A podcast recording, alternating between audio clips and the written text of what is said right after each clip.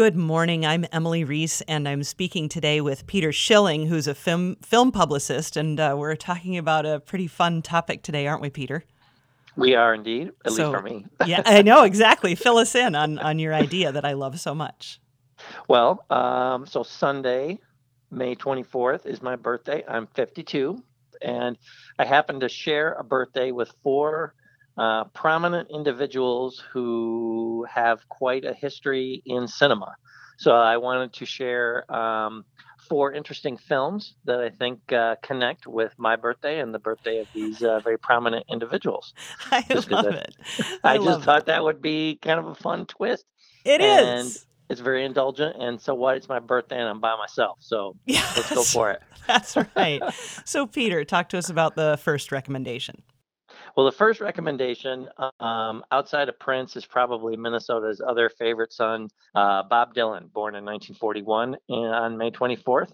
And uh, there's quite a few movies, um, either with Bob Dylan songs or about Bob Dylan, numerous documentaries. But the one that I'm most excited about, um, which is streaming on Criterion and throughout um, the streaming world, is called Don't Look Back from 1967. It's a documentary by D.A. Pennebaker and it's kind of famous because it's got the segment um, that was used kind of as the first music video. It's the music video, if you want to call it that, for um, Subterranean Homesick Blues, where Dylan is standing with those cue cards with the lyrics to his song, dropping them. It's been parodied many times. Yeah. Great movie about um, his London concert in 1965 and the craziness surrounding that. Um, people loved and hated that uh, uh, concert because I think it's one first time he introduced um, electric instruments into um, his playing, and so that was co- controversial at the time. Not so much anymore, but it's a beautiful, it's a really, really, really great um, movie.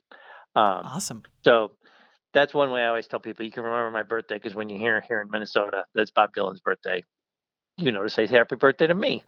Um, the other actor, um, a gentleman named Jim Broadbent, an English actor born in 1949, and he's actually won an Oscar for a movie very few people have seen called Iris. I haven't even seen it. Um, oh wow. but he's he's a character actor and he's just so great. I really love him. He's the two movies that I would recommend people um, watch to see him just in his brief moments of brilliance are two Terry Gilliam movies, Time Bandits and Brazil.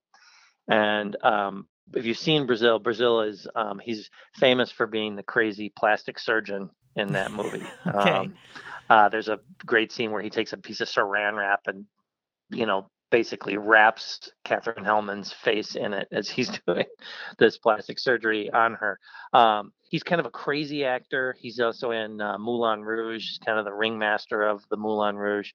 Um, and he's very, very memorable. And I've always loved Jim Broadbent. And it was only a few years ago that I realized he was born on the same day. Neat. So that's another one. Um, third one is a fantastic Japanese director named Seijun Suzuki, who was born in 1923. He died just, I think, uh, two years ago. And um, at the Trylon a few years back, we had a big retrospective of his films, but there many of them are now available on the Criterion Channel and streaming throughout. Um, he makes these. Um, Nikkatsu is a is a studio in Japan, and they were famous for these like gangster films. And he actually made a bunch of gangster films for them, and then was fired because he made this movie called Branded to Kill, which is just insane. It's it almost makes no sense. It's like a Godard film. It's got a hitman who's got this kink of having to sniff boiled rice. That's his he that makes him high essentially and he's obsessed with becoming the number one hitman in Tokyo, but he's always number two. And so it just it it's in black and white and it's crazy and it's insane and it's all of this guy's movies are fun to watch. I would recommend any of them. Tokyo Drifter, um, just a bunch of really wonderful, crazy gangster films from uh, Japan. Um, so that's one of them. So that's those are those are three. The last one isn't an artist, um, but I also happen to share my birthday with Queen Victoria, born in 1819. okay.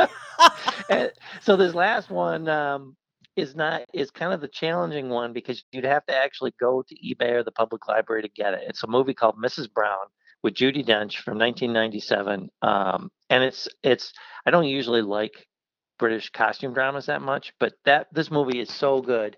she's phenomenal in it. There's an actor named Billy Connolly, and the title refers to the um, derogatory way people would talk about Queen Victoria because her husband had died. She was in grieving, and this um, there was a servant who was assigned to her, a gentleman named John Brown, who was Scottish, and she became like best friends with him toward later on in her life.